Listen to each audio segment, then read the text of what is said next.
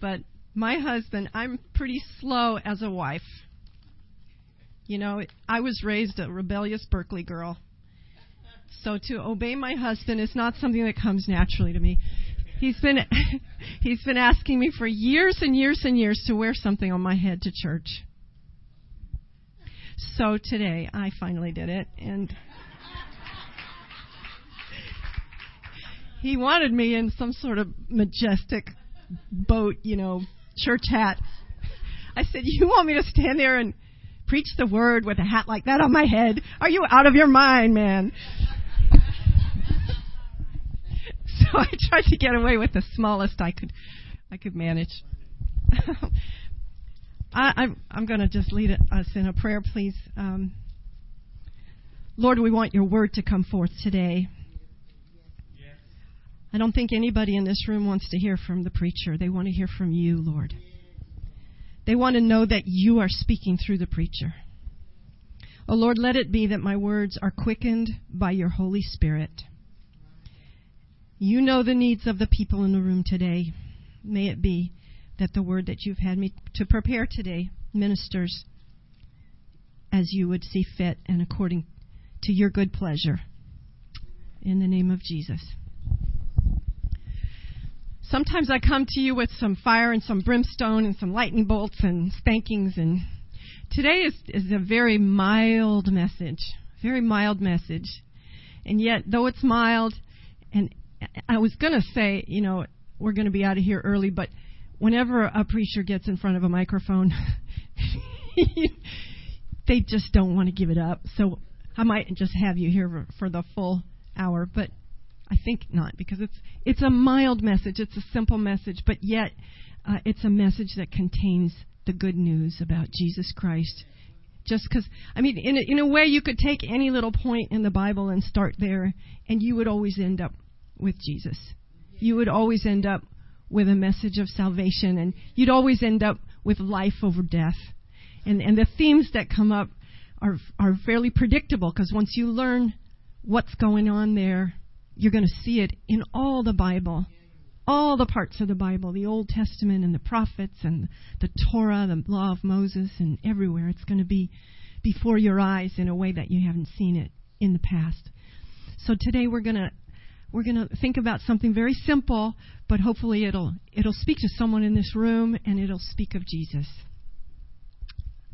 Uh, Pastor Marcus likes us to title our messages. Some of the title of my message today is reclining at Jesus' table. Reclining, that's lying down at Jesus' table.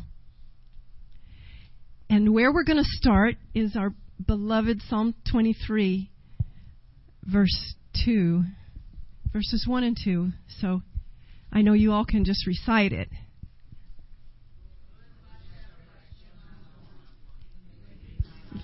You can stop there. He makes me to lie down. He makes me to lie down in green pastures. He makes me to lie down in green pastures. The Lord is my shepherd, I shall not want. He makes me to lie down in green pastures. Psalm 23, as you know, pictures the people of God as sheep and pictures God as the good shepherd who's caring for his sheep. And He is the one that makes them to lie down. He cares for them so tenderly. He has such concern for them, even at the expense of His own life. He's willing to put Himself in danger just so His flock is safe. University of Illinois Department of Animal Sciences. Here's what they have to say Sheep lie down to sleep and to rest. While resting, they are usually chewing their cud.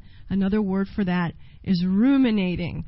So, resting and ruminating that is thinking deeply about something. When we talk about in human experience ruminating, we're talking about thinking deeply about things.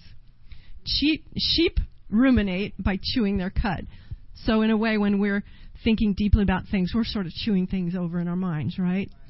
So, when we have a chance to sit and rest and chew things over in our minds, we're like the sheep. It's, and, the, and the Department of Animal Sciences says that resting and ruminating are very important for the mental well being of the animal.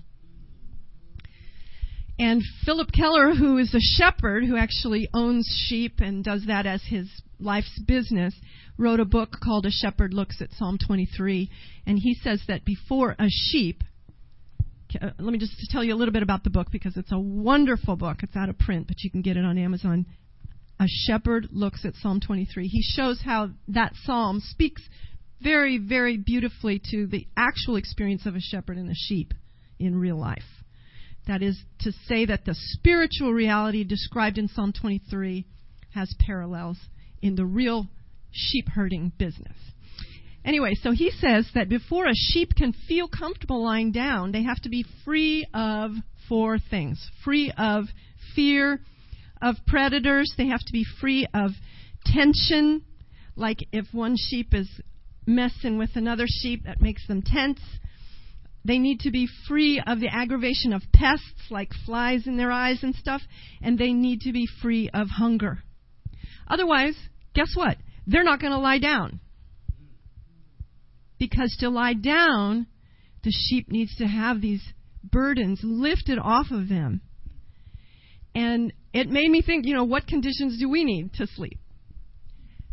I can tell you that when my husband can be deep in sleep, I always go to sleep after him because I'm a sort of a night owl and he's an early bird. So I'll be up reading or whatever, and and I'll hear his voice, and you know about 10:30 at night. Is the door locked? Did you lock the door? and likewise, for me to sleep, he usually has his radio in his ear, and you'll hear me say, "Turn your radio down." Please Turn your radio down, please. so I need quiet. I need darkness. I can't stand it if there's any light. My husband needs to have the sense that, the, the, nobody's going to come walking in the door, a sense of safety, sense of protection, locked doors, privacy. If there's people walking in and out, you're not going to sleep. You probably know what your own needs for sleep are. Uh, they differ. But like sheep, we need to rest and we need to ruminate, little chewing on our thoughts a little bit. And if we're in the midst of a threatening situation, it's not likely that we're going to be able to fall asleep very easily. And that can even be, you know, the lawsuits.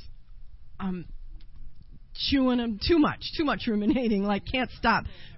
A bad uh, interaction with a family member, replay, replay, replay, replay, right? What I should have said, what I could have said, what I could have done right? These things keep us awake too.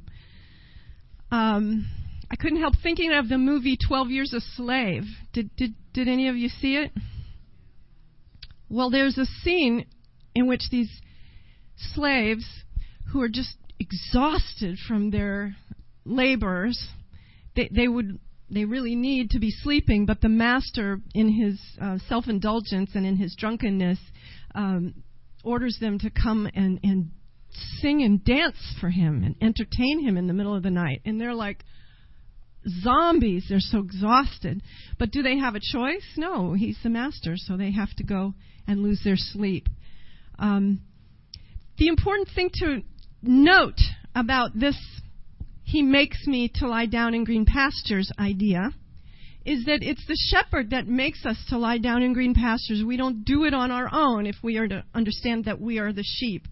And in, in terms of the, the actual shepherd with his actual sheep, it's not that he pushes them over, literally. What he does is he, he creates the conditions that enable them to have that sense of relaxation. In other words, those four things that prevent them from relaxing, he's responsible for remediating those. He's the one that keeps the predators away. The sheep can't keep the predators away from themselves. He's the ones that'll separate out the sheep that are not getting along, and you go over here and you go over here, so then they're not tense with one another. He's the one that puts the ointment on their faces so that the the flies aren't bugging them in their eyes, right? And he's the one that feeds them, makes sure that they go to a good pasture that's full of food for them. It's the shepherd that does the work and not the sheep. The sheep have no power to create their own sense of security and safety so that they can rest so that they can lie down in green pastures and rest.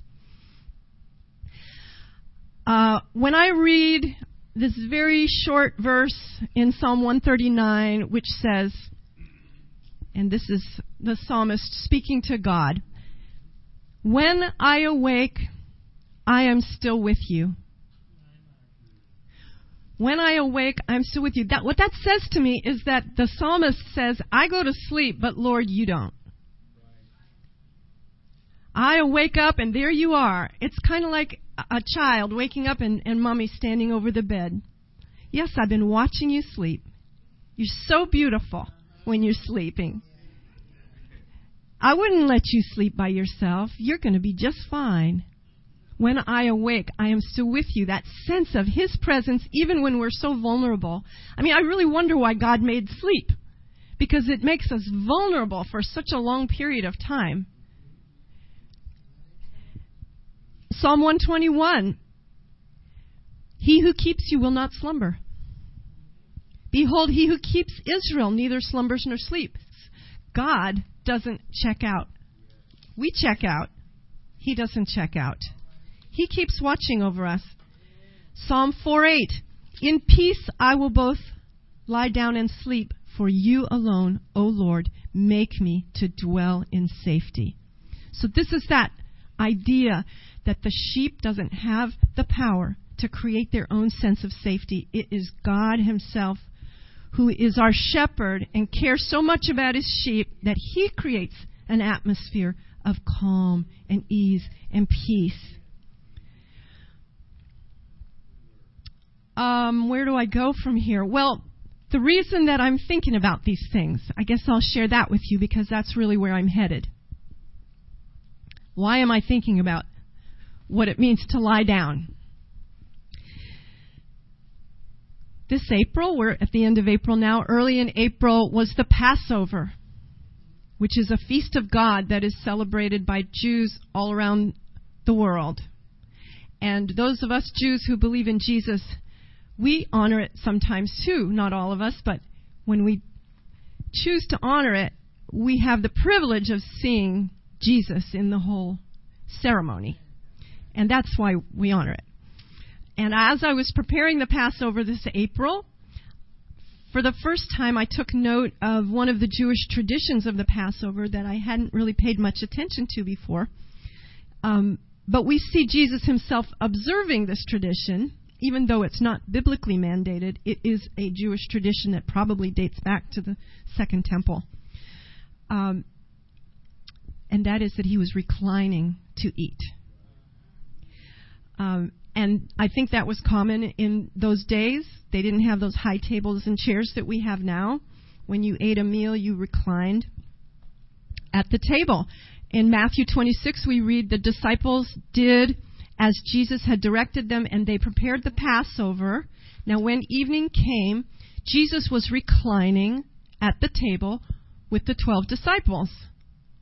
He was reclining. And then we even read I mean, it was kind of like a puppy pile. John is even leaning on him, on his bosom, right? It's, it's a very casual scene. In the Jewish tradition of observing the Passover, uh, the youngest child is instructed to ask questions. And then the adults officiating, they answer the questions. This is how the Jews in the Passover uh, teach the traditions from generation to generation. So they have the youngest child ask four questions. One of those questions is this Why is this night different from all other nights? On all other nights, we eat either reclining or sitting. Why on this night do we only recline to eat? And then the adult who's responsible for answering these questions at the Passover service, he gives the answer on this night, we recline because in ancient times our ancestors were slaves in Egypt. Only free people ate reclining at table, not slaves. So we recline at the Passover table to remember that our ancestors in Egypt were not free until God delivered them out of Egypt with a mighty hand. Okay? Now we have an opportunity to connect reclining not just with rest which we know that the Lord gives to us, but also with freedom. With freedom. If you remember the story of the Passover as it's related in Exodus 12, you will recall that those Israelites, when they were eating that very first Passover meal, before they fled from Egypt, they were not reclining. They were standing up. They were practically hovering at the door, ready to go, because in Exodus 12:11, the Lord commands Moses to tell the people, "And thus you shall eat it, with a belt on your waist, your sandals on your feet, your staff in your hand. You shall eat it in haste. It is the Lord's Passover." I know what it's like to eat standing up. I wonder if anybody else ever hovers over the stove and kind of almost, you know, you've got your staff in your hand and your loin skirted and you're, you just, ah, gotta go. Is there graciousness in that? Is there, no. Gracious is when you place the, the dishes nicely and you and you put the food out and it's heated and you you've bothered to place a napkin for your husband. And and and you sit down and you take your ease and you take your food. And a lot of times when you eat like that you know you'll get a stomach ache or it's not good. There there's no ease there's no ra- relaxation in that. There's no rest. There's no possibility of rumination as the sheep needs for their mental well-being. On that first Passover, when they were eating standing up, um, they were still slaves. They were not yet in freedom. They lived very difficult lives in anxiety and fear. They lived under a very oppressive and cruel government, under the leadership of a Pharaoh who did not have their well being in mind. And they were about to be chased around the countryside by a marauding band of charioteers who were out to kill them. Uh, they were uncertain of their future. They didn't really know why God was bringing them out. It, there was so much anxiety uh, that it's hardly a picture of any kind of relaxation and rest. And that's a good way to contrast, like where we come to, because that's where they were, but they didn't stay there. Um, I I have a, a dear new friend named Khalida she is a former Muslim, and she has a most extraordinary life story. Uh, part of her life story, after being orphaned, uh, is that at age nine she was sold into slavery in uh, amongst the Bedouin nomads in uh, Jordan.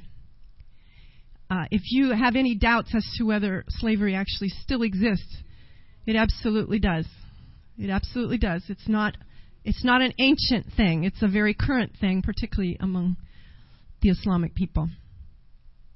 She tells me that she was uh, not allowed to eat at the table with the family. Certainly, she didn't do anything pleasant with the family. So, if they happened to have any scraps of food left over, they would give them to her, but she certainly couldn't eat it in their presence. She had to go wherever it was that she was. She had a camel that she was uh, assigned to take care of, so she probably went and ate with her camel. But there was no um, welcoming to the table. There was no no love in it. That was a sense of eating that that just uh, was imbued with rejection and the reality of being a slave rather than a free person. So we have Jesus sitting at the Passover table. That's the Last Supper that he was eating with his disciples before he was crucified. And he spent his last hours with his disciples, reclining with them as a way of celebrating his ancestors, my ancestors' freedom from bondage in Egypt. And just as it is by the work of the shepherd that, that the sheep are made to lie down in green pastures because the shepherd has constructed an environment for them or created an atmosphere them. He's done the work. The shepherd has done the work so that they can be at peace and be at rest. So it was with Jesus. And now we come to understand what is the work of the Good Shepherd that makes it so that the work that we can't do we don't have to try and do because He's done it for us. He went out that night and he he spent some time in the Garden of Gethsemane. His disciples were comfortable enough and maybe drunk enough from the liturgical wine they'd been drinking all evening to fall right asleep. There they were in sleep. He was mentally preparing for the hardship that he was about to experience. He was in and out of various so called courts with the various Jewish authorities and Pilate and Herod throughout the night. And then the next day, he went to work, to do a work that the Lord purposed for him to do for us. And what was that work? He went to the cross. And his work, when he completed it, was perfect. It was exactly as his father had purposed. He finished it. He said, It is finished. And it, it was a completed work. There was nothing left undone. And there was nothing that was falling short. He didn't half step, he went the whole walk. And he did this because we don't have the power to do it for ourselves. We are the sheep who don't have the power to create the atmosphere for our own rest. Only He can do that. And we have a shepherd who wants us to rest in His finished work. So if there's someone here who's a doer, who who thinks that uh, it is by their own force of will that things are going to be accomplished in their lives and that they're going to achieve what they need to have spiritual rest. It's not going to happen. It doesn't come from us. We just simply don't have that power. But He does. So our, our, our job then is so much simpler. Instead of having to do all that work, all we need to do is enter into His rest. Just like that shepherd, just like that shepherd frees us from from hunger. For example, we read in Deuteronomy 8:3 that we have a, a source of nourishment through the word of God. God humbled you and caused you to hunger and fed you. He let you be hungry so he could feed you. With manna, which neither you nor your fathers had known, to teach you that man does not live by bread alone, but by every word that comes from the mouth of the Lord. We know that God blesses us with abundance so that we're able to eat physical food. But the food that He gives us that's more important, more of eternal value, of lasting value, more nourishing, is the food of the Word of God. And He's given us that freely. We don't have to pay for it. As He reminds us in Isaiah 55 come and get what's free. Why are you paying money for that, which is of no value? Come and eat the Word of God. Be nourished by that. So there we see the shepherd feeding his sheep so that they're not hungry. How about uh, being fear, free of fear of our enemies? We read in Isaiah 54 No weapon that is formed against you will prosper. And every tongue that accuses you in judgment you will condemn. This is the heritage of the servants of the Lord. And their vindication is from me, declares the Lord. So the Lord is creating an environment where we're free from hunger and where we're free from fear of our enemies. How about those tensions of getting along with one another, chafing shoulders against people who irritate and make us tense and anxious? Well, I read in 2 Corinthians that God has given us a certain kind of comfort that we can then use to comfort others. He made us to be in fellowship with one another, but He didn't leave us to our own kind of nasty natures, did He? With His Holy Spirit, He equips us to be kind, to be forgiving. Blessed be the God and Father of our Lord Jesus Christ, the Father of mercies and God of all comfort, who comforts us in our affliction, so that we will be able to comfort those who are in any affliction with the comfort with which we ourselves are comforted by God. So he pours love into our hearts. He teaches us what forgiveness means so that instead of harboring bitterness and resentment towards one another, we don't have to have that tension. We can be at peace with our brothers, and if something comes up that causes tension, we can take care of it. We have a means. He even gives us instruction how to talk to one another as brothers and sisters in Christ to solve issues. So that's removed. That's removed. Then there's those pests. How about those pests? The flies in your eyes. Ah, it becomes so distracting that you can't even think straight, right? Something so little.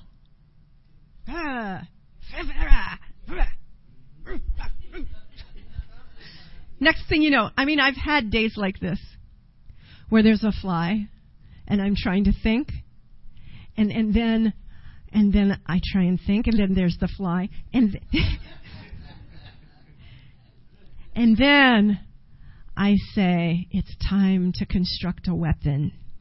And I go, go get my rolled up newspaper and I just lay it down next to me. Just waiting. Wait until he lays down long enough for me to slam him. And the first five times I miss because I'm not as quick as I used to be. But finally, the pest is gone.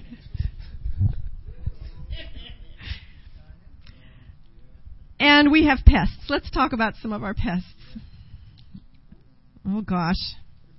I bet you if I asked for some suggestions of pests in this room, you'd be able to give me some. The little foxes, the Bible calls them. Sometimes maybe they're even demonic. I don't know. But most of the time, maybe they're just us. Just us. Like running the tape loop that I was talking about before. Destructive thoughts bad habits, distractions, shameful things that we do when we're alone that we wouldn't want anybody in this room to know about. Pests. Pests. Am I the only one that has pests? Okay.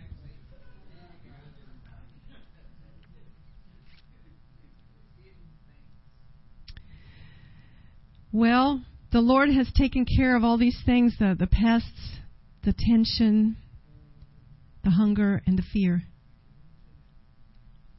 Did I give you a fear scripture? I don't think I did.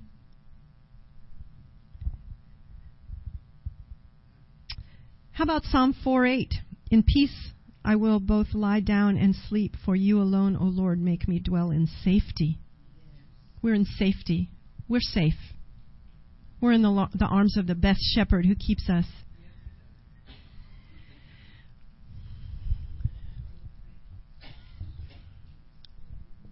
So, this shepherd of ours who went to the cross and did a work that created an environment in which we could be free from these encumbrances that keep us from resting.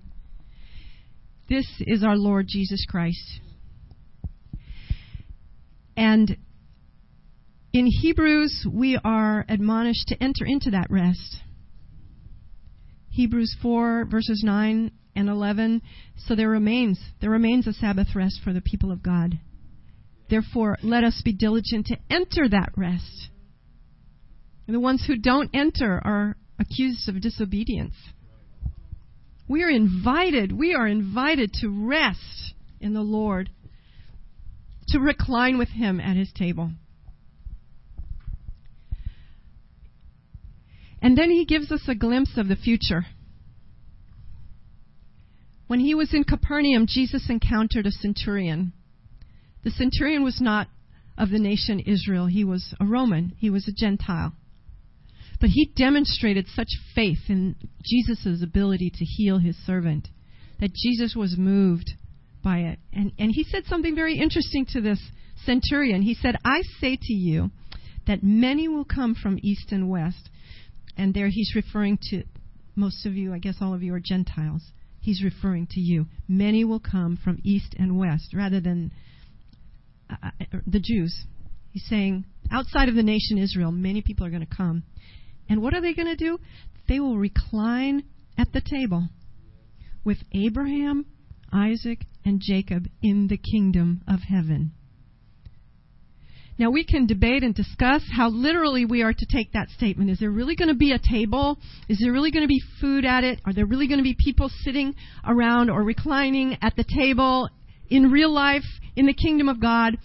Is there going to be a wedding feast as we read about in Revelation after all sin is defeated and even death itself is cast into the lake of fire and we don't have to be bothered by that that that guy with the tail and the horns anymore? Is there going to be a real table where we're reclining with Abraham, Isaac, and Jacob, or is that just figurative? Are we to understand that symbolically?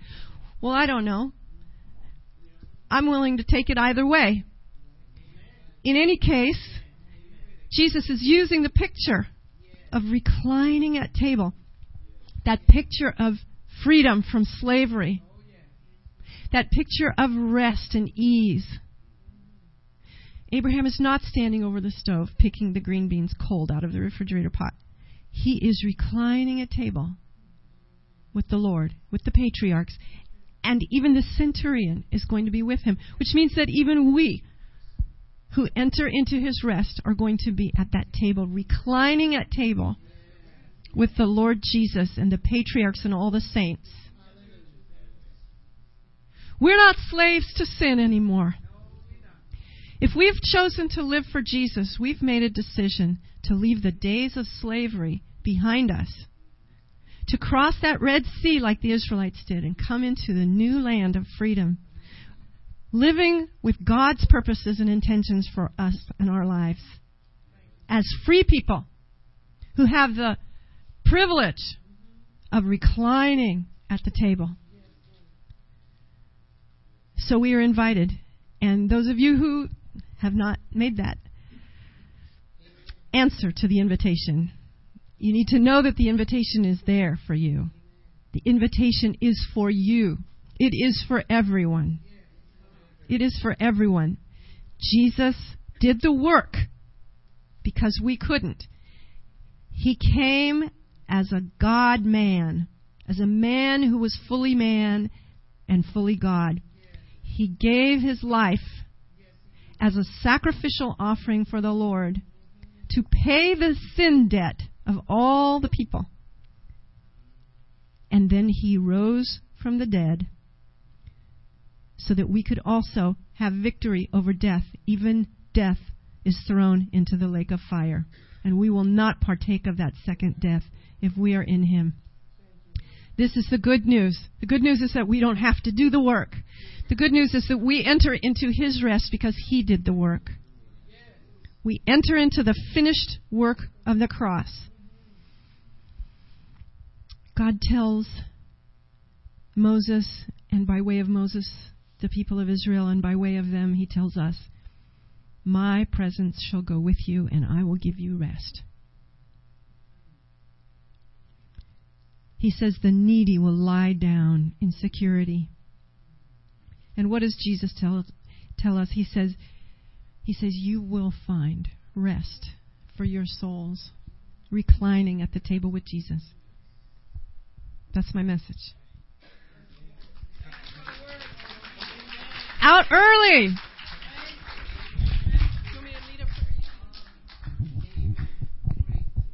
Okay, one more thing is just to pray with you. Okay. Let's let's close our eyes now.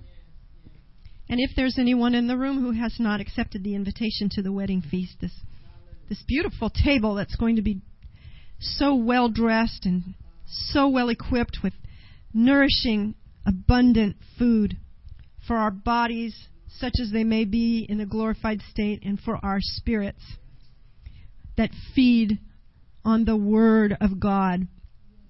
And the joy at the table. Imagine the joy at the table.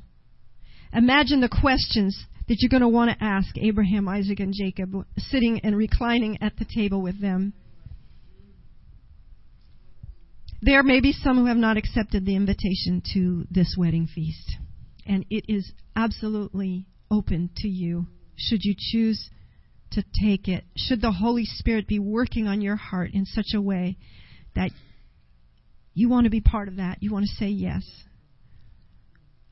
And so I encourage you to say yes today. And if that's you saying yes today, you need to come at some point and talk to one of the ministers. And if it's you who are the one who still clings to the idea that you can do it yourself, that you can create that atmosphere of rest and relaxation and rumination, that peace in the Lord, of your own force of will, from your own good ideas. Maybe the case is that you've come to the end of your good ideas and you know that there are limits to yourself.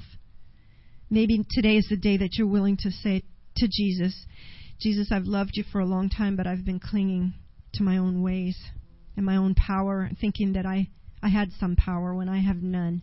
You have it all, and I give it all to you freely, and I love you, and I ask you to be the Lord of my life, and I ask you to, to be my shepherd, and let me just be this sheep that lies down in green pastures.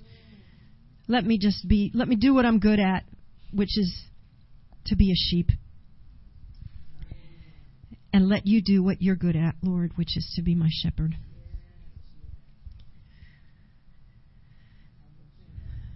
We thank you for your grace. We thank you for your your blessings of freedom and peace and relaxation and rest in you. We receive it and we accept it in the name of Jesus. And for your name's sake, amen.